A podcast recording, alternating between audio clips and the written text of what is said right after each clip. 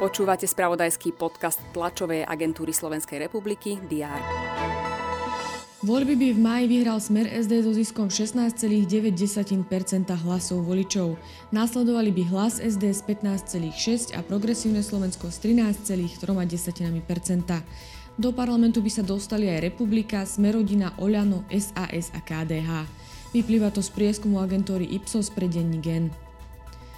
SAS predstavila prvých 30 miest kandidátky. Povedie ju Richard Sulík, za ním nasledujú Branislav Greling a Jana Bito Cigánikova. Na 150. mieste bude Alois Hlina. Bieloruského aktivistu a novinára Romana Prataseviča, ktorého začiatkom mája odsúdili na 8 rokov väzenia údajne omilostili. Aj tieto správy priniesol predchádzajúci deň, je útorok 23. maj, pripravený je opäť prehľad očakávaných udalostí. Vítajte pri jeho sledovaní. Parlament pokračuje v 90. schôdzi. Poslancov čaká ešte viacero neprerokovaných bodov programu, najmä poslanecké návrhy. Odhlasovať by mali aj viacero už prerokovaných bodov, keďže v závere uplynulého týždňa nehlasovali. Počas dňa sa začne 34. snem Združenia miest a obcí Slovenska. Jeho súčasťou bude voľba predsedu a členov kontrolnej komisie na najbližšie 4 roky, ako aj schválenie ročných priorit Združenia. Rokovanie sa uskutoční v Bratislave, zúčastní sa na ňom aj prezidentka Zuzana Čaputová.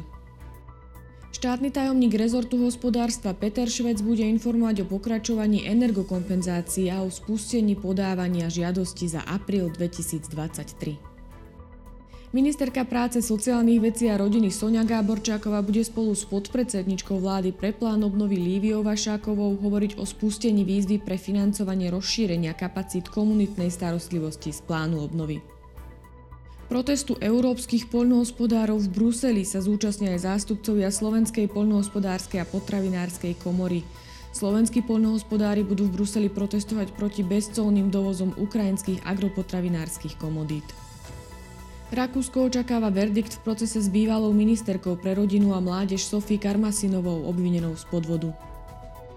Pokračujú majstrovstva sveta v hokeji. Slovenská reprezentácia nastúpi v Riga aréne proti Norsku.